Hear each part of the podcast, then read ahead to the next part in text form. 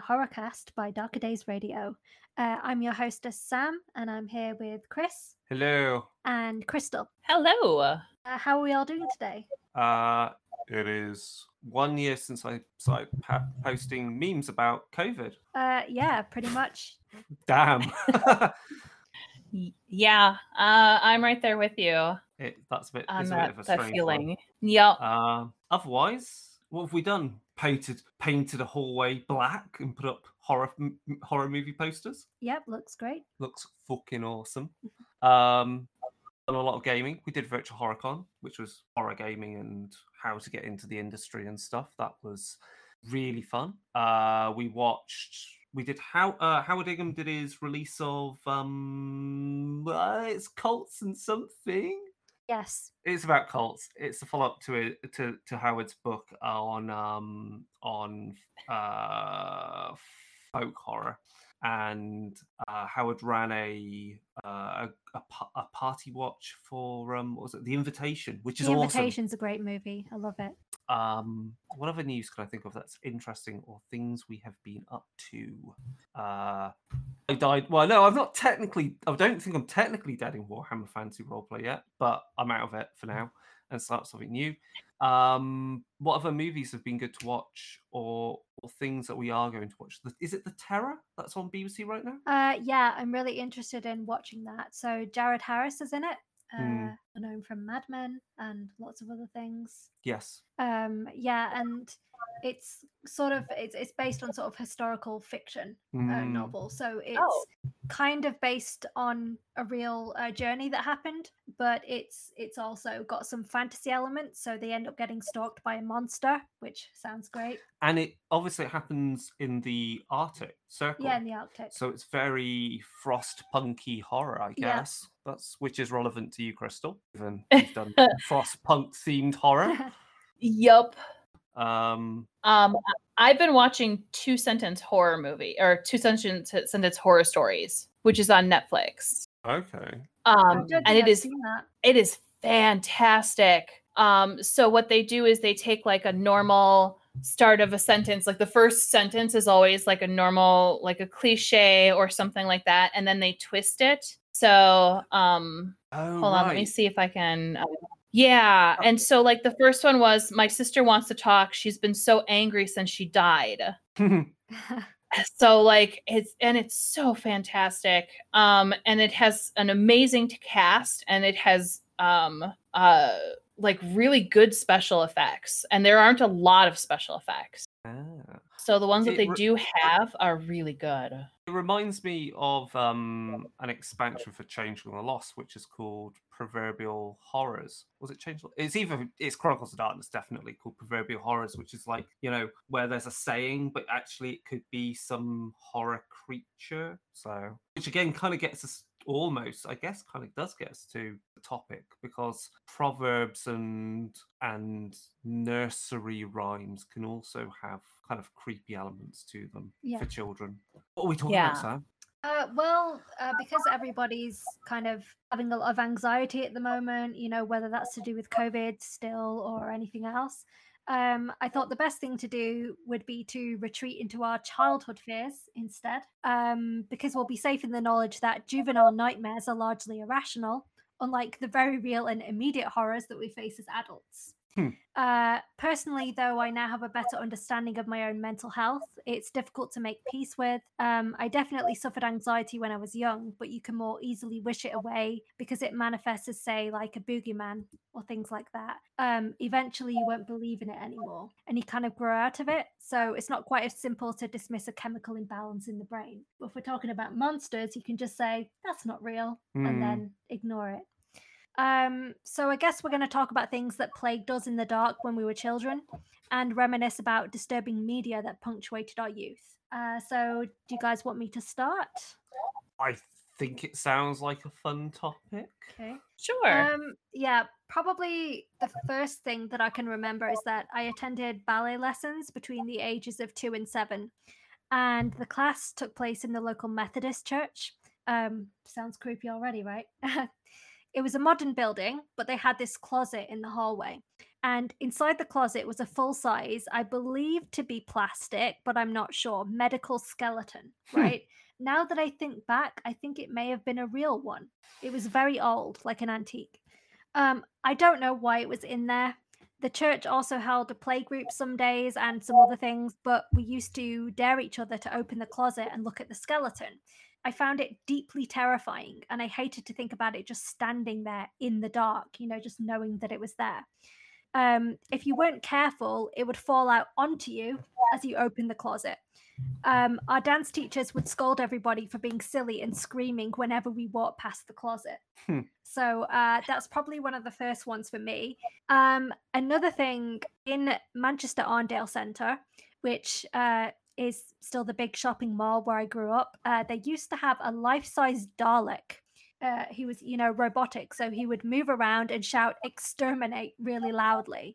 I was about four at the time, and I had literally no idea what a Dalek was, who Doctor Who was, or anything. I'd never seen it. But I was petrified by this Dalek without context. So you'd have other kids being taken towards it and geeking out over it. I was crying, and my mother could not walk me past it at all. Um, Oh no. yeah. So I also had insomnia from a very young age. Uh, I never slept my whole life, basically. Uh, I don't know where I first heard about Dracula because vampires weren't a huge part of pop culture when I was born. So you had like Dracula and you had the Count from Sesame Street. That was about it. Maybe Count Duckula as well. Oh, Count Duckula. Um, I must have come across Bela Lugosi somehow because I had a phase of nightmares about Dracula. So I didn't really understand what he did or what he was. I just thought he'd come and get me. Um, I would lie awake every night and hide under my covers so he wouldn't see me. I must have gotten over it at some point because there's a photo of me with vampire face paint when I was seven. Um, you want me to continue with stories or would you like to interject? I think what, uh, yeah. Um, phew, so yeah, Crystal. Yeah. Any similar things? Okay, so I have been since, since we've just started discussing this, I have been racking my brain because I remember as a child being scared of certain things, but not to the point of like memories or continued terror. Like I um I know my sister was like terrified of the movie It and anything to do with it or child's play. Um but I never felt like those type of fears. I do remember, and I still kind of have this today, where I don't like dark basements. Um, I get I get creeped out, and I start feeling like um, adrenaline and stuff like that, like pumping through me whenever I'm in them. And um, unlike my childhood, I was not afraid of spiders as a child, but I had a content warning. I had an experience with a spider when I was in high school um, that uh, caused me to have this terror of spiders. So I have a fear of spiders now that I didn't have when I was younger. And I Mm. tried, I've been trying so hard to figure out something like that I was actually terrified of. And I can only think of one thing, and that was the feeling of being scared. Hmm. That Yeah. like the the concept of it and the feeling of it was actually what I was afraid of. It was that like fear of anxiety. Yeah, I So, relate to that 'cause- a lot because I I have anxiety myself, so that's actually my fear now is the fear of being afraid. yeah like has like i i remember being i i went to a catholic school uh, a catholic elementary school and after school we would go to the church basement where we would have like after school care until our parents were able to pick us up.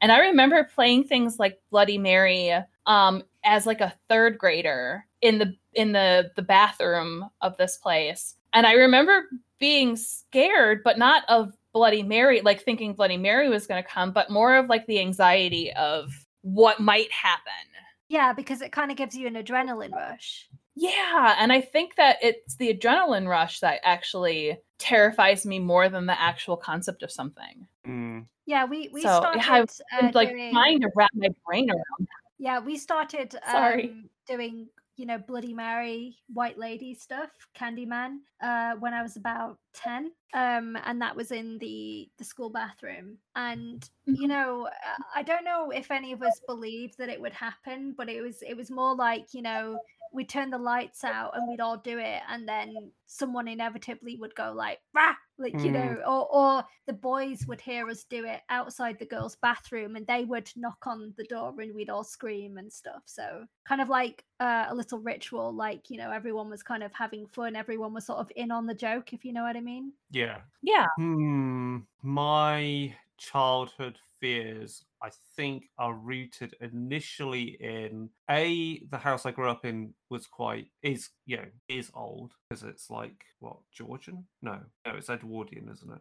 Um it's victorian It's Victorian Edward. late yeah. victorian Yeah, so it had some bits of upkeep that needed to be done, so it wasn't great. And if it was a particularly windy night, it would mean the the, the hatch to the attic would have been slid away, which is really disconcerting when that's literally you have to literally go past that to get to your bedroom. that wasn't the wind chris Yeah. that Um was a demon equally the basement was again also quite creepy dark and old and had things from previous generations there and i think it was literally like the the basement area under the living room was like i guess the walls were kind of pitch black because it used to be where they would have had all the coal Mhm. so that's Mhm. that wasn't great. Um, I would say I definitely had a fear because of of the hatch thing that made me creep out, and I think mostly because of other things like film. Like I,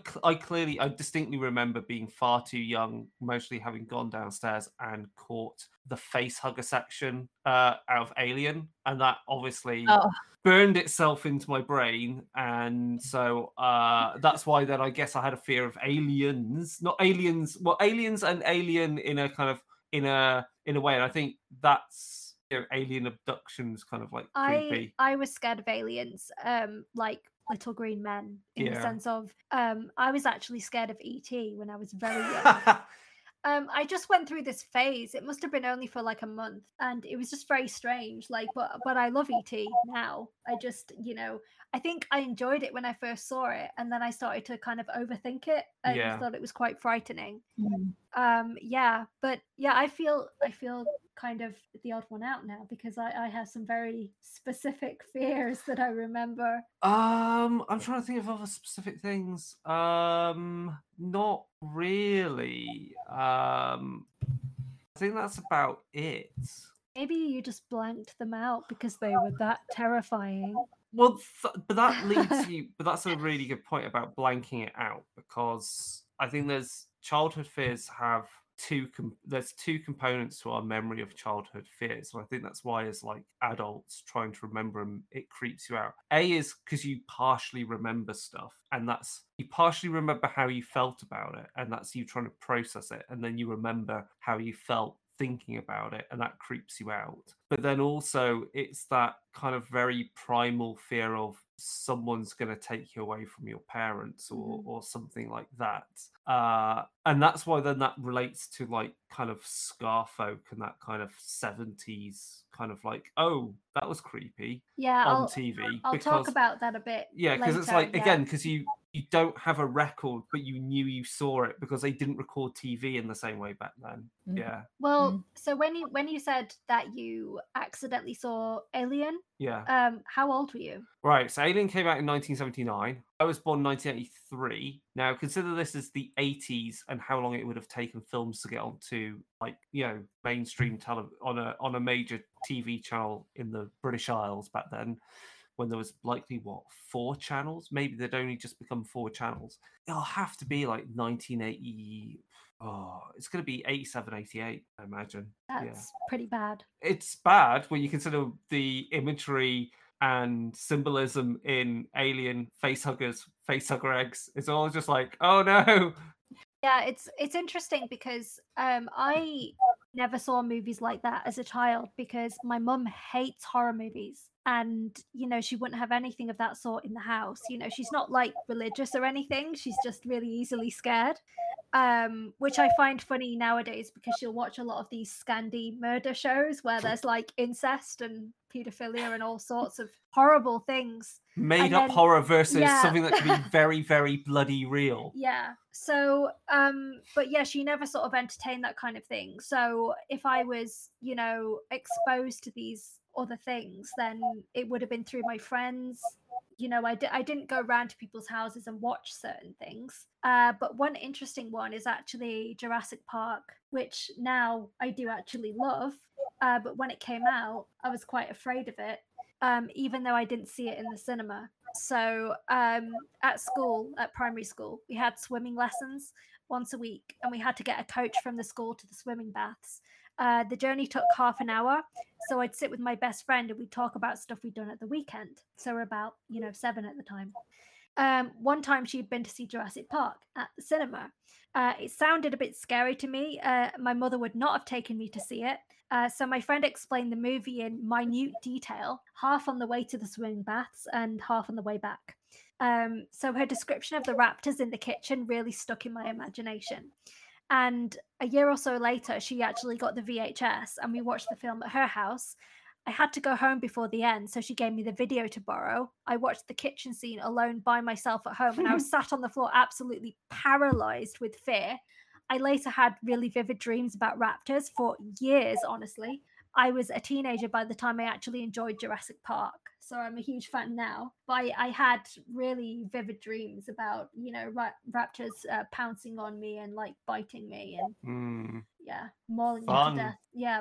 I so my mom actually had the same thing where like she didn't really care for horror movies um unless they were like real life murder mystery type of things. Like for some reason, you know, have any any little fantasy or supernatural and nope, she doesn't want anything to do with it, but if it's based on a true story, she's all over it. Hmm. And even like even growing up that was a thing and I think like I keep thinking back cuz my sister and I both absolutely love horror movies now. And when we were growing up, we didn't. And I'm like, I'm almost like, was it because my mom kept saying that she didn't like it? So we just kind of took on that mentality of, oh, well, Yeah. we probably won't like it either. so like this this whole thing like has me guessing and trying to figure out like what was my childhood, you know? Yeah. 'Cause, yeah, like- for me, it was definitely like that. My mum, um, it's not like she would ban these things, but because she wasn't interested, I thought, oh, mum says that would be really scary, so I probably won't watch it. And, you know, because I had insomnia anyway, it's, you know, I didn't want anything that would stop me going to sleep. So um, it was kind of this fear of the unknown, which is probably why, you know, I was such a scaredy cat when I was a child because it was this mystery. And if I'd actually been allowed to read some things or watch some things, I might not have been quite as afraid. Although I do think I was quite young for a lot of things. I blame my sister. She she rent she she got my parents to rent horror movies, and she's four years older than me, so she's to blame for most things. I turned out as a as a fine, well-rounded individual. Did did your parents watch them with you? Uh, yes, Did they? most Okay. of them. Yeah, if not all of them. Yes. Um, distinctly because So- so even they even even because even because my mother would joke about one in particular called demonic toys, which is both equally creepy, but at the same time, it's just fucking ridiculous. And so it's actually kind of it's it's borderline cartoonish in its horror because it has it has one thing though which is kind of terrifying, which is a demonic Jack in the Box, which is just like. "Ugh." Well, for me, like in in the HMV in Manchester, in the flagship store, um, in the nineties and two thousands, they used to have a horror section, and it was all videos. So they had this incredible artwork, you know, that you'd have on eighties and nineties videos for horror. Um, by the time I was about ten, I was reading the back of each one. So I was reading all the blurbs and freaking myself out uh, with every synopsis. So the ones that really stick with me are Child's Play and The Dentist for some reason. It had this this really like frightening artwork, like very graphic artwork on the front. Um, my mother did not know why I knew about all these awful films. you know, like where I was getting it from. Um, it's just because I used to spend an hour in HMV looking at them. So I didn't start watching proper horror movies until my mid-teens. Uh, before that, it was just classics. Um, you know, I was staying over at my father's flat one night. I woke up after watching videos that were not horror movies. Um, he was asleep, my brother was asleep, and Hammer Studios' Twins of Evil was on TV, which didn't scare me at all. Uh, so that was the first time I'd seen Peter Cushing in anything. Everything about it was completely fascinating to me. That's when I started being interested in Halloween, watching episodes of Eerie, Indiana, Are You Afraid of the Dark, Mm, things like that. So more age appropriate horror. age appropriate horror. I um not I was gonna say not not not age appropriate kids shows, which when you look at it are horrific. Mhm. Yep. Because I, will um, get onto that, yeah. so so my mom didn't like outright like ban horror horror at all or anything like that either. She just didn't care like on family movie nights. She's like, ah, I'm not interested in watching that. So we just wouldn't get it. But my parents had no problem with me reading horror stories. Hmm. And so I grew up like I remember very distinctly in like early middle school reading scary stories to tell in the dark.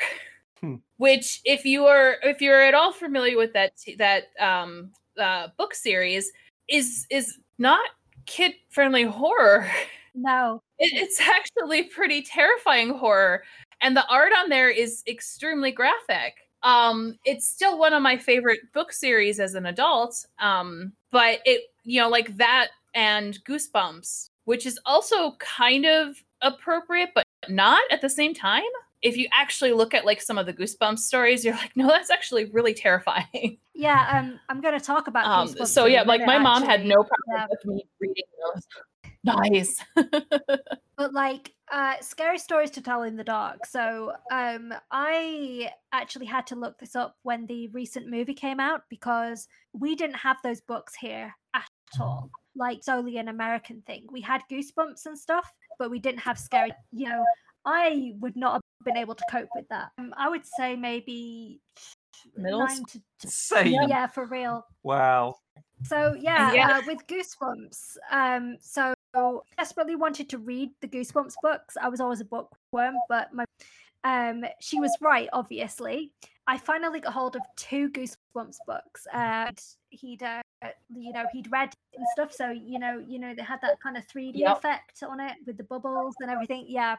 So I could not stop thinking about it. I gave the few like I don't know, like I didn't read Goosebumps or anything like that. I think I was just too primed on like uh, horror movies at too early an age, and then and uh, uh, and then that was around about the time when Channel Four had their anime season. So I watched uh, like Beast uh, MacGyver, which is again it's just like ridiculous, like bio horror. So there's a theme coming on here. Look, bio horror, bio horror, and Alien when you're far too young. Mm, bio horror. Um, so that might explain my like I think what I find most horrific.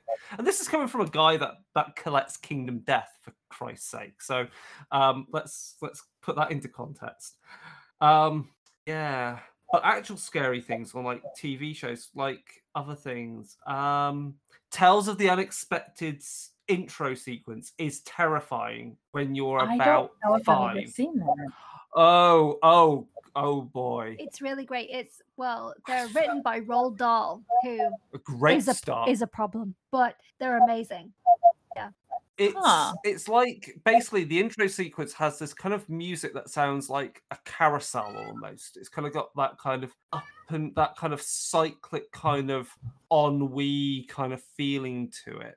But then it's got all the imagery is of like death and luck and chance. You've got like skulls with flames behind the eyes Shadows. pistols and cards and then you've also got this like um silhouette of this dancing woman and this was shown at around uh, around about like what two three o'clock in the afternoon on like daytime tv Huh. and you're just like what the hell are they showing this on? Like it was just bizarre. And it just kind of gets in your head. It's it's little things like that because that's the same thing like why certain tv adverts are terrifying when you go back to looking at stuff on british tv like put a grid on it is the classic or or oh, or, or the spirit of dark water is Yeah, the, I- renowned yeah. one Um, I I think I find those more scary, but I think that's because they're more primal in their nature.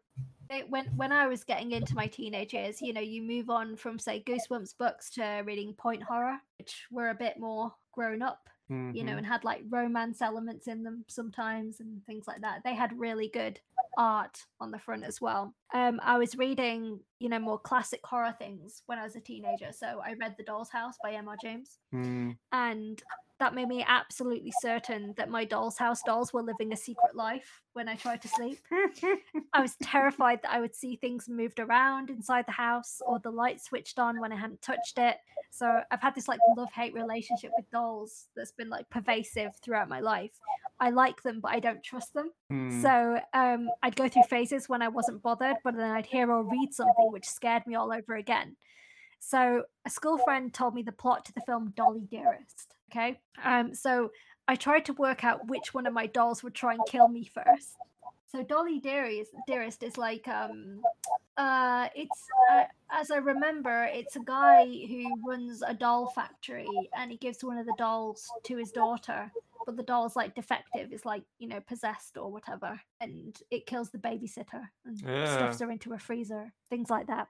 It's quite an old movie. Um yeah i also read teen magazines like in the uk shout magazine which often included spooky real life stories. Now th- this is just a thing that you need to know about like teenage girls and things like ghosts and witchcraft and things you know that's that's that's just how it is you know. If you're a teenage girl and you're reading things it's like oh do this spell at the sleepover to find out your true love's name and all this kind of mystical shit so that that's just how it is sometimes Clearly, clearly, Um, clearly, teen teen girl magazines are the work of the Illuminati. Then. yeah honestly anyway Written by lizards, are they? So sometimes you get a whole book of these real life stories as a freebie, usually for the Halloween special of the magazine, which encourage reading the stories to each other at your sleepover. A lot of them feature dolls. So I remember also quite a specific issue on the problem pages in a normal issue of Shout magazine. And a girl had written saying a friend had told her about killer dolls with three fingers who murder you in the dark and she was having Oh. trouble sleeping because of it. Of course, the agony aunt responded that this was not a rational fear. And I was just here thinking, wait, killer dolls with three fingers? I have to worry about this now? That's the fate. It's the fate. So, you know, Yeah, that's totally fair.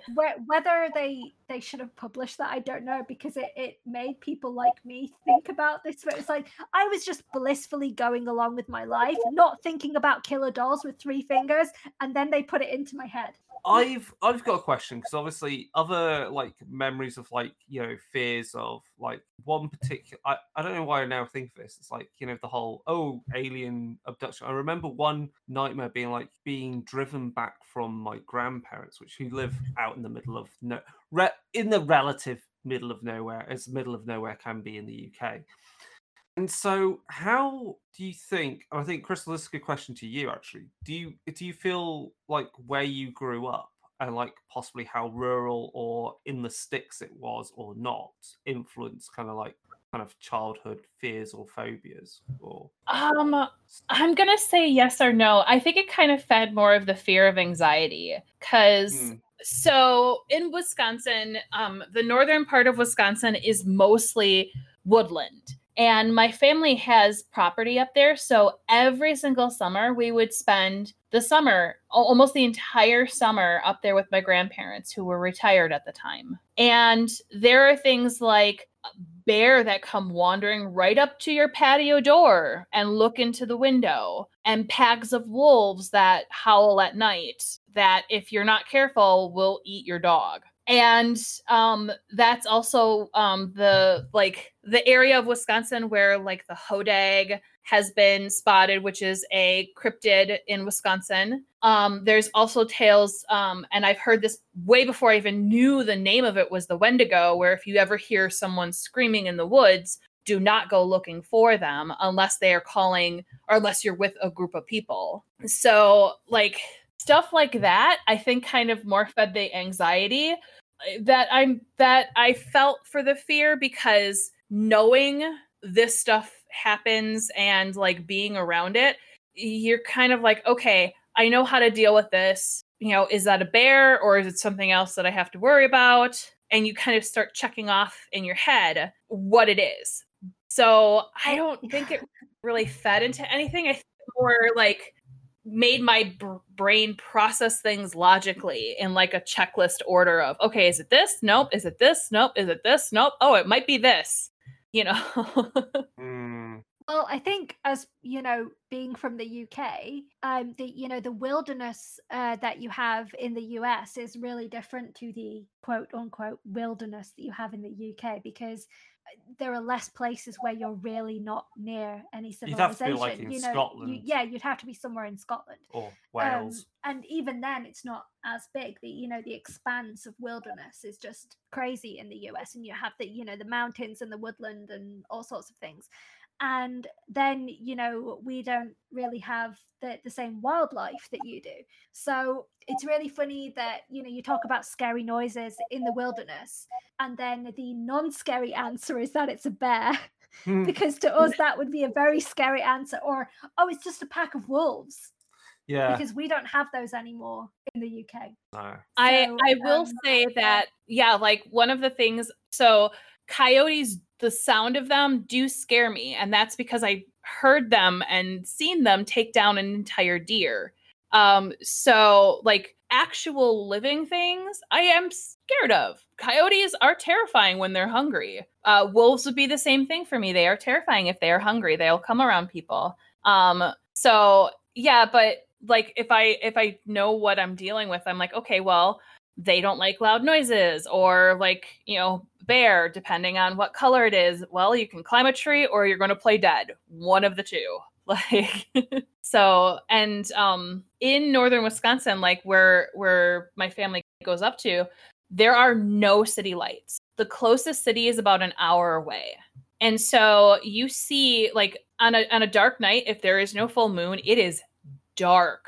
So it is really hard to see at night. So you learn pretty quickly to try and distinguish sound. It's pretty much go down to Logston. There's actually people that live within about 10 minutes walk. Yeah.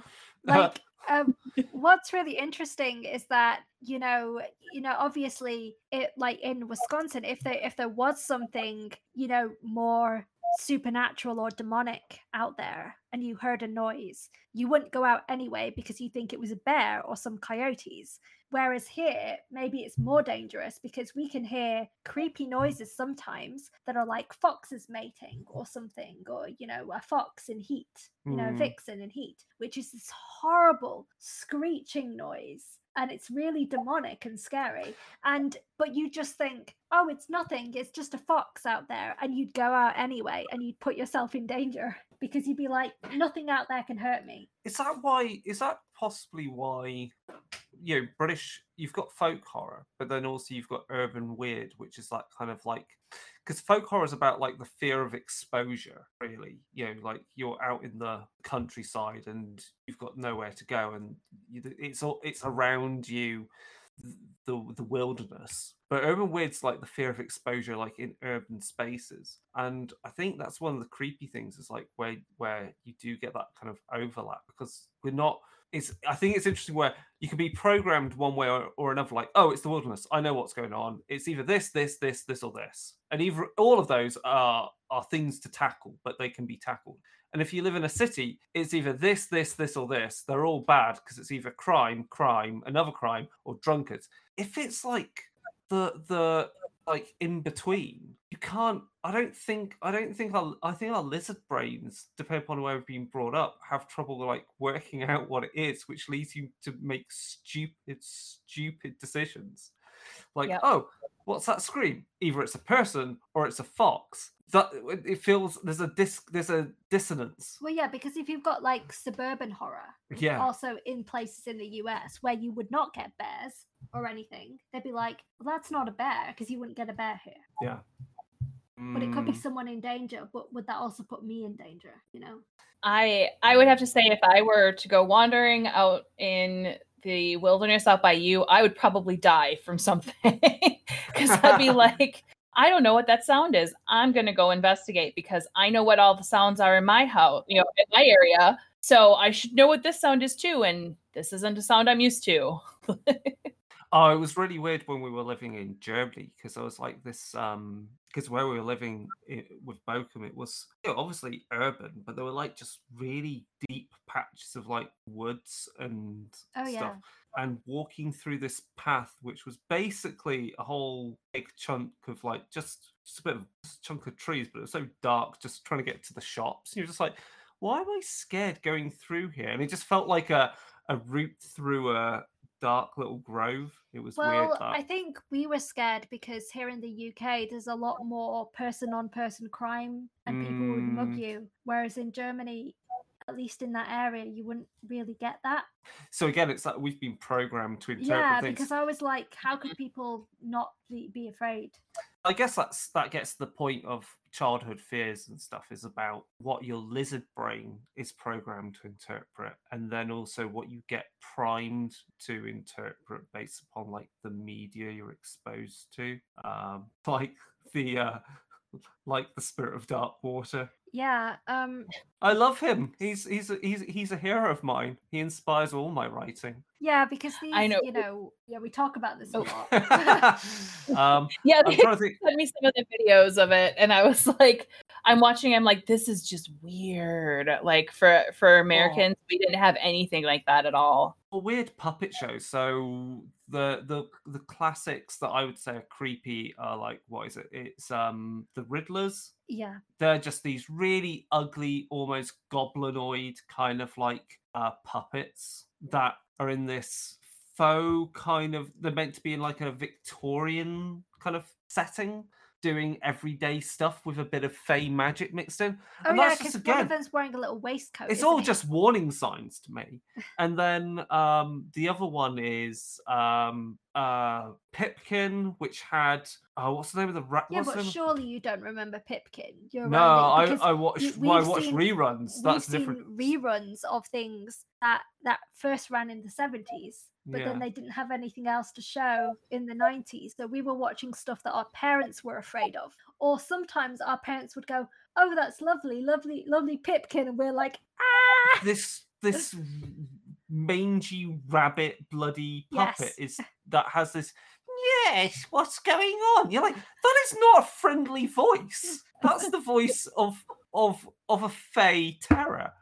Um you said nosy bonk didn't you? Nosy bonk is like one that i never experienced but like we can Oh thank howard for that one. Like what the fuck is that about? Yeah, that one's just weird. So, that's, that, that's mimes and masks being scary. Yeah and did you guys um, ever did, you guys ever play like Ghost in the Graveyard growing up? um what's that Okay. I was not sure if it was a universal thing or not. Okay, so and this probably is why like oh, uh, why like if I'm in a dark basement, I I'm scared, but if I'm outside in the dark, I'm not scared and that's because I like when I grew up, we played Ghost in the Graveyard up up in northern Wisconsin where it was a pitch black at night where you couldn't see. And basically what it is is that one kid would close their eyes and count to 12 and there's like a rhythm that you do because you're counting down the clock. And at midnight, you shout out midnight hope to see a ghost tonight. And you um the one kid goes out and hides and then everyone else goes to try to find the ghost. And when you find the ghost you shout ghost in the graveyard and the ghost is supposed to go tag somebody and then they're the next person to go hide right that sounds like tempting fate to me um yeah oh wow So yeah, we Ah. used to play that like we used to play that all the time, every every single night over the summer. Um, growing up until like I even played it in high school. I remember playing. Yeah, that's that's a that's a creepy one. Well, I think a lot of the, you know, British like games that you, playground games were inherently creepy. They'd have rhymes to them, or you'd had like Blind Man's Buff, which was quite weird. Yeah. Just just normal ones, really. And then Mm, other things you'd have, which were clearly, you know, very pagan, like you know, maypole dancing, all that sort of thing. this actually brings up an interesting point. Like, obviously, how much these things handed down through the generations, like, you know, is again, it's like programming you to kind of like be aware or, or like, you know, i- is awareness of things. And I think that's always been in like, especially like with certain rhyme, nursery rhymes and so forth. But like, do we like what's going on with kids now? Because like, is I media have- less scary for kids? It's Oh, like So when I the say that, students. it- in- yeah, go on. Sorry. Oh, I'm sorry. Go ahead. No, no, you go go on. You're about to say something interesting. So the students that I'm teaching currently are in middle school and they a lot of them are playing Ghosts in the Graveyard and a lot of them are still reading Goosebumps. Um, I have one of them that's reading Scary Stories to Tell in the Dark and I did not tell them to do that. I'm fairly certain it was their Mm. parents that did. Um, Wow. so like a lot of them are not actually underexposed to a lot of the media like that we were exposed to they're doing the same things um Yeah. but i'm wondering if maybe because of the awareness of mental health and like support and trying to process and helping coach kids through processing feelings that they're actually coping with it better than we did Yeah. And that's that's interesting. So they're still picking up like the what would now be considered the classics. So, you know, it's I guess what I'm getting at is like, is it more modern media like that's being made after our generation with kids that are now there's less of that content in there due to whatever I don't know because I don't feel Disney films are the same as when they actually like you know Oh yeah. get down and dirty with it right at the end. And by that I mean like really face the terror and do something. It's Yeah, I was thinking about that actually with um Snow White was one thing that scared me quite a bit. Um because you know so you know the the witch when there's the, the transformation scene mm, when she turns into the old hag. mm, Like that's really psychedelic and like trippy and strange. And that was like quite groundbreaking for the time. And also, you know, sort of her death at the end, you know, because you don't really see it because, you know, she falls off the cliff, but the the vultures who've been watching her, they Mm. circle and then they go after her. And I just couldn't stop thinking about that. Quite scared of vultures actually. yeah, you wouldn't. I don't think you'd get that in a modern Disney film. Well, yeah, I mean, um, it's interesting because in most Disney films, even back then, you would have the villain fall to their death by accident. So that's to that's to absolve the hero or whatever Mm. of killing somebody. Um, Yep. The there's a rule for Disney where the any Yeah. death occur off scene and the hero can't be the one that deals it. I think the only one that I know of is in Sleeping Beauty because he does actually stab the dragon. But that's because she's a dragon at that moment. she is a dragon. Yeah, she's not a person. Mm, Yeah. Interesting. Um, yeah, so I'm trying to think of some of the other media that I was going to talk about. Um, I was going to talk about, um, you know, when you're talking about puppets, I was going to mention Rosie and Jim because this, this is a British show, and they're they're just they're a pair of puppets that live on a canal boat and go on little adventures, and um, which sounds really nice. But I read this like hilarious synopsis in an article, and I can't remember what it said now, but it was just really angry about how creepy it was. Like, why? Why would you do this? It's like um, it's like it's along the same lines of like what Howard wrote about Bagpuss. Because like Bagpuss, the way he the way that sorry, the way that Howard wrote it, um, Howard wrote that Bagpuss was essentially like an old god being woken up by offerings by this child, and it was just like it's nuts. But it's beautiful in its interpretation of Bagpuss um, as almost an eldritch creature. It's so it was so crazy to read, but brilliant. Um, oh, um, oh yes, yes, yes. So I just looked at Sam's Sam's notes, and all of these are up there. Yeah, well, I know you hate Five Children and It. I fucking hate the, because the the one that was Sand on, Fairy. yeah, the the sand the sand fairy is really scary. So we're talking about the BBC series from Yeah. like way back when, like over twenty years ago now. Mhm. Um, Oh. compared to the new CGI one, which is Four Children, which is technically a sequel because it's written by the same person anyway. Um, It's, it's a sequel. It is a sequel. it's written by Jacqueline Wilson. Yeah, and it's a sequel. Yeah, but it's not written by the same person. Is it not? Oh well, No, either 'cause way. it's a really old book. Okay, well, either way, I hate the Sand Fairy. It's just again a very ugly fey-like creature. it's a goblin. It looked like it was basically the way it, it granted wishes looked like it was passing wind at the same time. Everything was just wrong. Um, but the next one on the list is pretty great. Well, I was going to say the Ink Thief because it's really, really weird. It's um genuinely strange, bizarre ITV children's series. Um, it's from 1994 and it has Richard O'Brien as a villain who Hmm. steals the power of imagination by sucking the ink out of books. Um, I remember al- that one. Yes, it also has a bunch of strange goblin puppet creatures in it, and it has songs, so it's musical as well. Oh, now I'm beginning to remember it. I have to look up some Toyah video of it. Willcox is in it. Oh, yeah. Well, Richard O'Brien's got the same energy as um the guy from Chitty Chitty Bang Bang, the Child Snatcher. Yeah.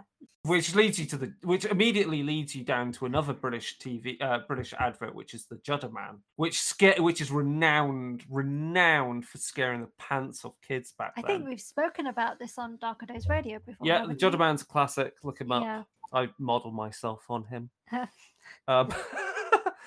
I am gonna have to look them up. Yeah. Um. So Tales from the Crypt, you know the the series, like so. Oh, I love the- that series. The Crypt Keeper scared the shit out of me. Like I don't know why. Uh, yeah, You know, I know he's really funny and everything. oh, he's a classic. Um, I was going to talk about the bit in Willow where they get turned into pigs. I can't watch that movie. It's horrible. it is. It's It is awful. body horror. It's terrifying. It's again. I think it's that's related to.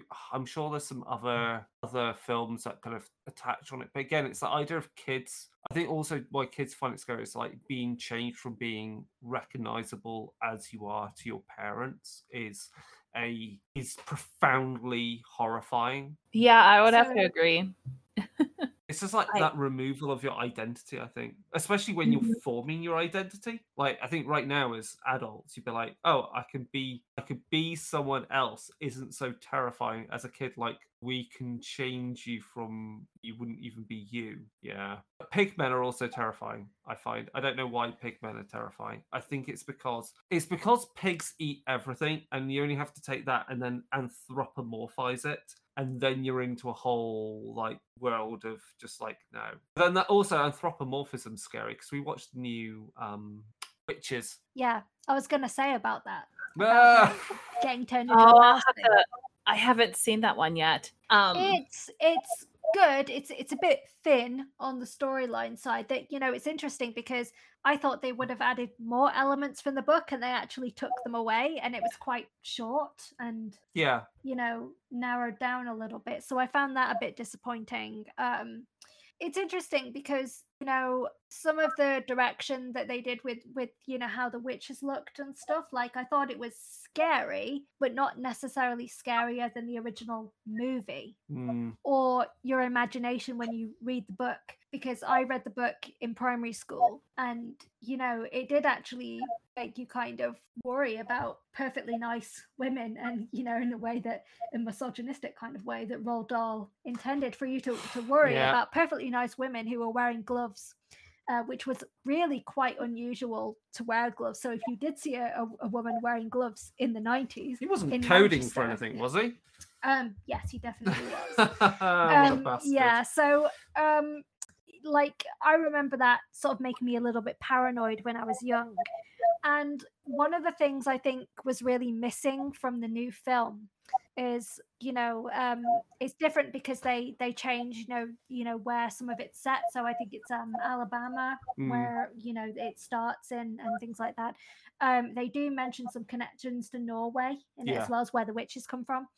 But um uh, one of the main things that's really frightening in the book, and I actually had a discussion about this recently with some fellow goths on Instagram, uh, because someone I, I think they had put up a picture of a painting that for some reason reminded everybody of this painting that's featured in the book, The Witches. And um, everyone was like, "Oh, um, uh, I think uh, the little girl's name is uh, Solvig or Solveg," and and everyone was just saying, "You're Solvig, the little girl." Oh, so no. th- th- this is um it's like a i think that it's meant to be an oil painting of a farmhouse and there's a river and things there's ducks and what the witch did to this little girl uh was magicked her to be in the painting forever so she was stuck in the painting forever and the horrifying thing about it was that she would age within the painting. So you saw her become like a young woman and then an old woman, and then eventually she just disappeared from the painting. So she Ah, spent her whole life stuck in this painting because she'd eaten like a, a poisoned apple or something. And I thought that was so frightening that, you know, I thought about that a lot. So I was disappointed that that was missing. But yeah, the the whole transformation aspect with, you know, turning into mice and things, I thought that was like pretty scary. And the, in the original film, in the in the film original version of the film, they had the witch's transformation was a lot more human ratish Oh yeah. process, which is also, I mean, again, go with the anthropomorphic thing. There are other anthropomorphic elements which, if you see as kids, I are, are deeply just like, "Eesh," like Skeksis. Nah, Oh, I hate them. they can get in the bin. I mean, I like them, but I hate them. Um, and uh, is it Company of Wolves? Yeah. Yeah, that's that's a disturbing. That's actually my favorite werewolf transformation there is. It's a very good one when it through the mouth. yeah. it's- that's wrong. That's just wrong on so many levels. Um, Well, I also the Dark Crystal. I was very afraid of it as a child, and it still kind of gives me an uneasy feeling. mm, Um, so I haven't watched the new one because I know I'll be quite afraid. So um, yeah, I just there was something really that that kind of hit me really hard with it, you know, because um, sorry, Kira, she gets she gets stabbed yeah, with the light crystal at the end, and it's just like it's just horrible. Like it's it's you know, it's just some of these children's movies giving you these really deep emotions, like when you're almost too young to process it. So one of the ones I always talk about is uh, the Neverending Story, which is one of my favorite movies. But I Yep. don't like to to watch the scene where Artax drowns uh, because it's just th- th- there's something. The music is very emotive, and I I can't listen to that music at all. It's like it's like somebody bottled the feeling of depression, you know, and it's just how it feels, and it it's very traumatic to listen to. And it's you know the Swamps of Sadness sequence is they have just encapsulated what depression and you know hopelessness feels like. And i think to be exposed to that when you're that young is just really devastating. You know it's not just the horse died. You know that the, the horse could have been you know shot with an arrow or something and it, it's the way the horse dies. And it's it's just that you know when you're thinking oh you can get him out you know pull him out and the horse just doesn't want to. And it's just as an adult it's too relatable with the feeling of depression and it's just horrible. Mm. i don't think chris knows what i mean. Um, so- maybe when I was finishing up my thesis. good for you. I so that scene, like looking back and watching that movie as an adult, that scene definitely hits way different than when I was a child because I never felt that like I didn't actually process what was actually happening to him until I was an adult. Um and I don't know why.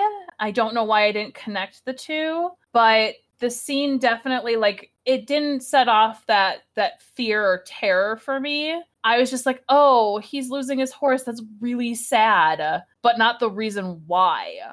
Yeah because i think as a kid you maybe even kind of sympathize more with atreyu and Yeah. you're like oh you know and he's like stupid horse why and you're like yeah stupid horse why aren't you getting out you know Mm, and you don't understand but as an adult you do understand why Yeah. Hmm. So i mean it's yeah, okay like it's okay at I- the I- end because he he's alive at the end because you see him yeah. at the end but it, it doesn't change how bad it felt yeah, that definitely definitely does not change the the feeling looking back at like as an adult that that scene definitely hits a little differently. Um I'm trying the what is it? Um uh Watershed Deep is another one. Watership down Or Watership Down. There we go. The That's something. Rabbits, Watership yeah. Down. Yes, Mhm. that's another one that, like, when I was a child, I didn't process exactly what was happening, and then I watched it as an adult, and I was like, "How am I not scarred for life from this?" yeah i think a lot of british kids were scarred for life you know Christmas favorite. Um, no, I, I, don't know know. they used to put it on at Easter because the rabbits, right? Oh, Did they not actually watch the content? Like, Ah. Probably not. So what was interesting is that a couple of years ago, they did a remake on the BBC of Watership Down, which wasn't very good, to be honest. It kind of, you know, took away from some things. Uh, but um, they put that on over Easter, and the BBC got absolutely ripped apart for it because parents were like, I, I think the parents Well, it's a didn't know CGI rabbit film. didn't, didn't know of the first one, which is unheard of in this country. Everyone knows what Watership Down is. Everyone's been traumatized by it. So it was really weird that people go, "Oh, I thought it was a nice rabbit film," and I sat my kid down to watch it. and then all these rabbits just the start killing going and the insane. murdering Yeah, happened. Surprise. Um, I think. Did you else- guys any- ever oh, watch- Sorry, go on. Oh, I said, did you guys ever watch David the Gnome? What? I, No, no, I don't know what that is. this is new No. information. Okay, so this is so um David the Gnome is actually a TV series and it must be an American one. I haven't really researched it too much, but um basically it's a gnome and his wife and he's like a, a veterinarian for animals. And in the actual series, they state that gnomes will only live to be 400 years old and that's it. And David and his wife both know they only have like a year left to live. So they go through this entire series. They build up everything, and at the end, on the last, um, at, at the very end of the series, him and his wife go to sleep in bed and don't wake up oh my goodness. Because he Oh, they've reached the end. they've reached the end of their 400 year old life. So, and I grew up, I grew up watching that one, and I remember it very clearly. Like, That's I bet they thought that was really nice. Like they do all this stuff and then they go to sleep and then they don't wake up. Whereas a kid watches it and goes, I'm going to sleep later. What if I don't wake up? yep, yeah. yep. Um, is that it for I kids? do stuff? have a few more, Um, um, mostly to do with stop motion. First of all, the most so- terrifying form of yeah. motion. um, like bizarrely, uh, when I watched Nightmare Before Christmas in the cinema, I loved it. wasn't terrifying at all. You know, I wanted the soundtrack. You really couldn't get stuff like that then, so I was looking for the cassette for ages. Um, but I think um, I think Howard may have mentioned this before. Which Yes. is Tottie, Story of a Doll's House. So one of my favorite authors, uh, childhood authors, is uh, Rumer Godden. Uh, she usually wrote children's books about dolls. She also wrote Black Narcissus. Okay. Tottie is about a small doll and her adopted doll family who dream of having a lovely house to live in instead of a shoebox. Uh, which sounds very heartwarming, but it also involves a narcissistic doll called Marchpane and some fairly tragic things happening. So you'll have to look this up. But um, they made a TV series of it with stop motion dolls, and it's just like very unsettling. Yeah, so that's one of them. Um, the other one, which really upsets me when I think about it, and I'll get back to you in a second because my computer's frozen, um, is The Sandman. Yeah. So that is about sort of demonic bird that comes into a child's house at night and steals his eyeballs to feed to its baby birds in the nest. And I saw it at a museum and I've forgotten who directed it now because my computer's frozen, as I said. Uh, Chris is just helping me out for a second. So we'll probably take this bit out later. Yeah, I don't know why it's doing that. Not helpful. Uh, directed by Paul Berry. Yes, it's Paul Berry. Thank you very much, Crystal. Um, yeah, so I saw it at a museum, and um, we were there on a school trip, so we were quite young at the time.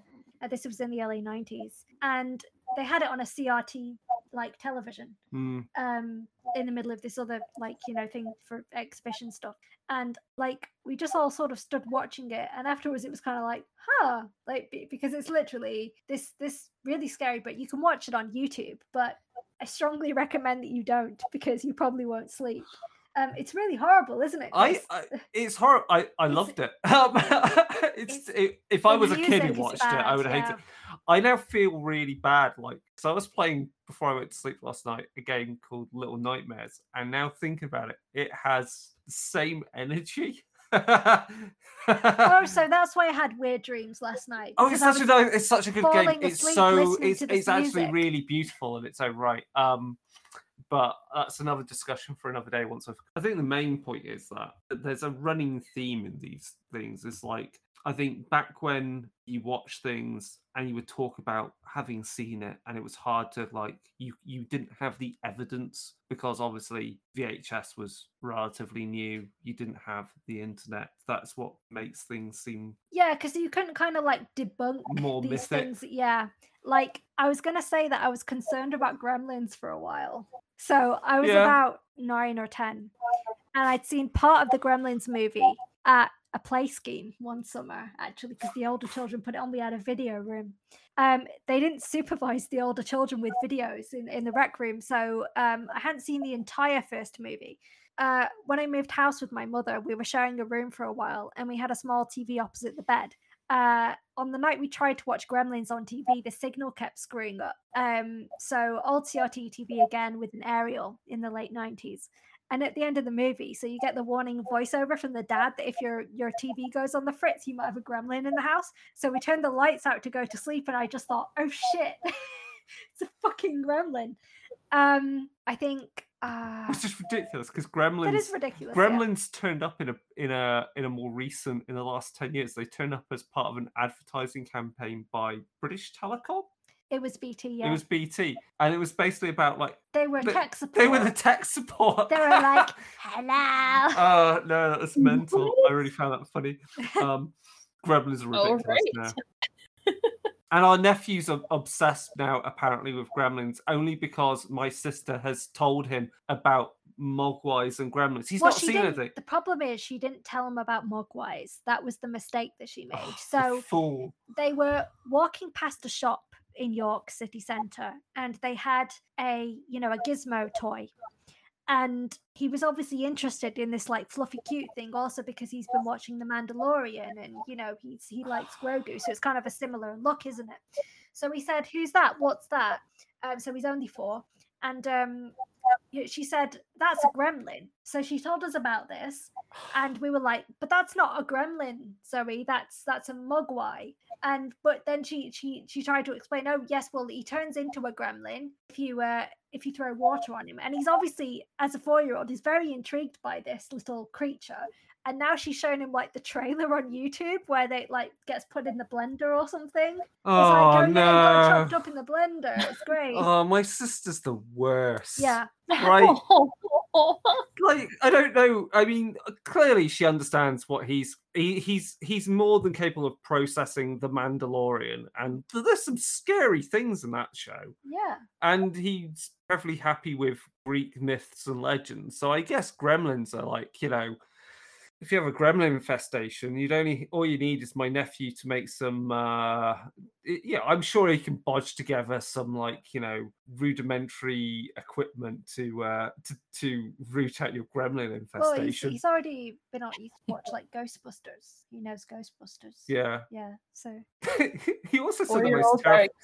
He's also intuitive said like the- What's the most terrifying? Equally, the most the most folk horror yet terrifying thing he has ever said is because it was it to do with the what's the time, Mister Wolf? oh yeah he plays no he plays either like three little pigs Oh yeah, where you have to be the wolf or he has to be the wolf and you have to hide in the house and he blows it down and runs after you yeah. um or what's the time mr wolf where you kind of you take footsteps and you count down and he comes to get you um and has obviously talked about red riding hood with his dad so it's you know like the, the big bad wolf Yeah, so there was this period where it was like this phase of talking about the big bad wolf and things and they were walking in a park like near the forest and um like you know I, I don't know what it is that they saw or something but you know some I like was a- yeah. yeah and and he said it was the big bad wolf i should have killed him last night like what the heck is this kid on? Like he he is not telling us about the fey creatures he's seen. yeah should have That- him last night That is hilarious. I kids are kids are amazing when it comes to the things that they say and um I've had a couple as a teacher where I'm like, "Wait, what did you say? I Can you bet. repeat that? Like, do I need to get some salt or like some sort of sage or something?" Um, So- so, so what are we ending with? um, well i was going to say about Knightmare because you're a big fan of Oh, Knightmare, Knightmare's so- a classic. Um, I don't know if you've seen any of this, Crystal. So, and this is like is it's a thi- thi- children's game show yeah, and it's so ripe for being rebooted. Really, they have done one for like an anniversary edition. I think they've done it. They may have done it at UK Games Expo as well. But basically, Treguard is the is the um is like effectively the dungeon master, and you get some school kids in a team that come on the show. There's four of them. Three are the ones that stay in the main command center, we'll say in the tower, who are looking through a mystic ball, aka television screen, and they're doing all the puzzly stuff and have to do the spell casting and, and so forth. And then their friend has to put on a helmet, which they can't see jack shit except for their feet, basically, because they're off walking in an environment which is clearly one big giant green screen. And so everything you see has the green screen like filled in with like tunnels and dungeons and environments and um and like so they can't so the person in that environment can't see what they're doing or where they should move so their friends who can see who are in front of the tv screen are telling where to go but also there are characters they interact with in these environments played by actors Just weird actors in costumes. and weird ass actors Really primitive digital effects on this dungeon crawl. and And I saw repeats of it on TV, and it's like nostalgic, but also really foreboding. like the, the the intro cartoon sequence is really quite uh, something quite synth wavy horror about the It's artwork like Prince Valiant kind Yeah. of thing. it's a classic and then also obviously the person dies and they'll like take a step forward when they shouldn't and then they animate them dropping to their death some way like Yeah, like so. Yeah, if you fail the task and you die, you're not seen again at all. You or know, a buzzsaw cuts you Yeah, in like half or something So I, I think that little kids would watch it and go, "Wow, he's dead. Harsh. Like he's dead." yeah then you see him a moment later and they walk off waving and as they go into the sunset having Yeah, and failed. you're like, "Hang on, I thought he was dead." So when you see them go into the sunset, you're like, "Is he in heaven?" So yeah, if, if you if you haven't ever seen this because this is a very British thing, then look it up because it's like fantastic. I'll Um, have to look that up. so the last one that's ingrained in everyone's brains is uh Animals of Farthing Wood. So that's it's quite notorious, at least amongst British children. So I remember watching it on afternoons after primary school. All my friends watched it. Um, on the face of it, it's a nice story about woodland animals. um, their home is under threat and they have to reach the safety of White Deer Park. But it's actually really cutthroat. The writers don't pretend that the animals are all friends.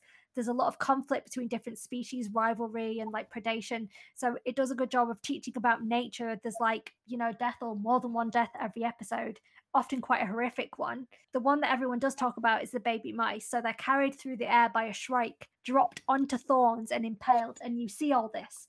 So while the parent mice are actually watching. So um I started making a list and then I found someone had already done a list the list of the, is of the death count. So that's actually how I'm going to basically finish the podcast is read the death count from Oh my Animals of God. Farthing Wood.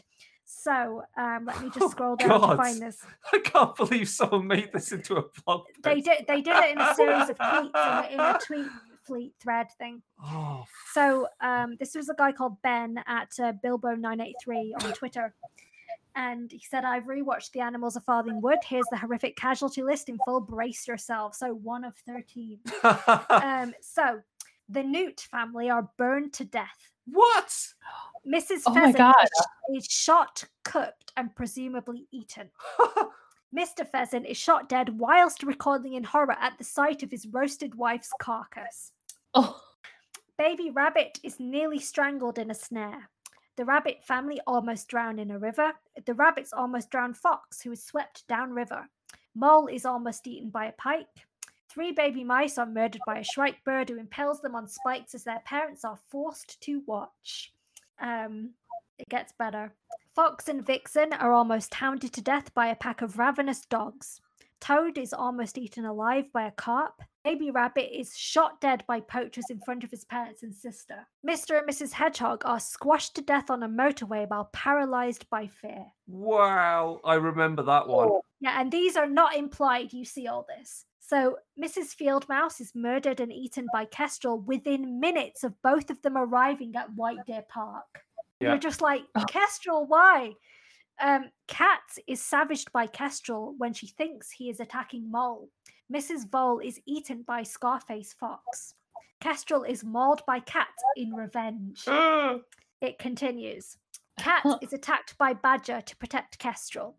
Mr. Vole dies of hypothermia. Two deers and a blue fox are shot dead by poachers. Mole dies of old age slash hypothermia. Dreamer the fox cub is murdered by Scarface. Mrs. Hare is murdered and eaten by Scarface. Shadow the badger's paw is mangled in a trap. Bold the fox's eye is mangled by barbed wire. Bold is shot by a farmer. Fox instructs Adder to murder Scarface. She murders Scarface's son by mistake. Scarface bites Adder's tail off in revenge. Badger dies of old age. Fox and Scarface tear strips off each other. Mrs. Rabbit is murdered and eaten by Scarface. Scarface is murdered by Adder. Bold dies of his injuries. The Great White Stag dies after drinking water contaminated by toxic waste. Jesus Christ. A rabbit also dies from the toxic waste. Trey the stag tries to drown Shadow, who then almost dies from the toxic waste. An angry elderly donkey attempts to kill Weasel, Measly, Cleo, and Fido. Still going, by the way. Oh my Wildcats God. try to kill and eat the entire weasel family. The foxes, badgers, and adders start launching killing raids on the rats' headquarters, killing at least six each. Fido and Cleo are almost drowned. A wildcat tries to eat Measly. Rollo saves him by trying to drown the, wild- the wildcat, but almost drowns himself in the process. Owl is encased in cement. what on earth? Sinuous the adder is murdered by the rats. The rats try to murder Toad. Twelve squirrels die in a hurricane. Shadow is crushed and seriously injured by a falling tree in the hurricane. 14 frogs killed in the hurricane. Trey is seriously injured by a falling tree. Hundreds of rats are killed in a final battle with the other animals. Conclusion This is one of the greatest children's shows ever made, but it's no wonder many of my generation are screwed up. Holy fuck. Oh I've my only God. mostly watched like half that series. Yeah, Wow. It's like a battle royale. yep.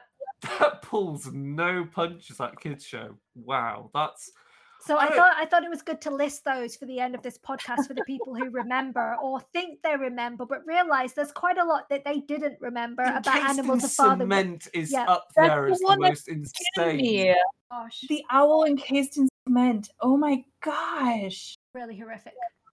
Well, so Disney, if you're looking for a show to remake with your wonderful CGI, how about looking at Animals of Farthing Wood? I dare you. Um, Yeah, I mean, you know, it was quite ahead of its time with environmental issues. Yeah, and yeah, the yeah. Dangers, you know, I think that's why they made it so graphic. You know, is to see, you know, what's happening to these animals. wow. Right. On that happy note, Um, yeah. Alright. Um, if you enjoy this podcast, if you enjoy uh, Dread Cassette, we'll be back with more Dread Cassette when we uh, pick out another theme and look at other media and movies and TV and books and discuss uh, some theme in horror and terror and uh, that kind of thing.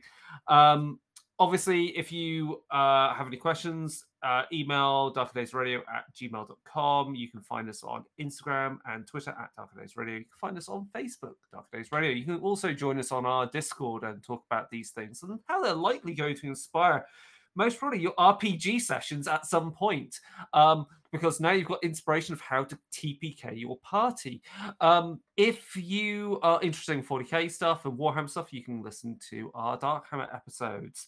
Uh, yeah. I was going to say that I recently made a Twitter for the Dread Ah. Cassette, uh, which is at Dread Cassette, and there you can put any suggestions for me on future shows or things to discuss, or anything from this show that you think I missed. We could always do a sequel of Childhood Fears Ah. because there's a lot of stuff that's going on here. I think we got through the worst of it with that last. Jesus Christ. challenge accepted. oh man. Uh, I think the only way, the only way actually, I, I missed a The only way to have ended that entire like kill count was to have done a Treguard. Ooh, nasty. Um, from Knightmare. that would have been perfect. Um, yeah. So I think that's the end of the episode, isn't it? So we'll say goodbye and we'll be back with more Darker Days Radio Dread Cassette and other episodes from the Darker Days Radio podcast, house, studio, whatever. So goodbye. Goodbye. Bye.